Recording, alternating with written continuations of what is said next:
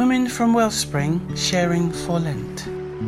Day 18. Prayer for Wisdom and Forgiveness, read by Alexia.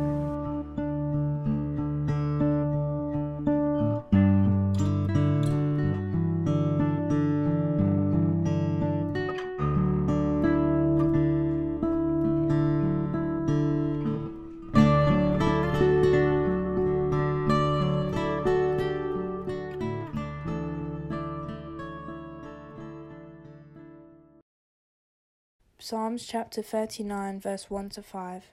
I said to myself, I will watch what I do and not sin in what I say. I will hold my tongue when the ungodly are around me.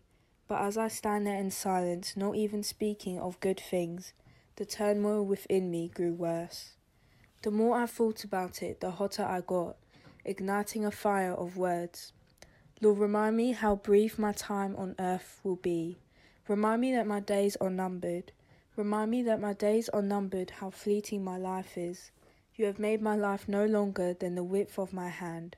My entire lifetime is just a moment to you. At best, each of us is but a breath.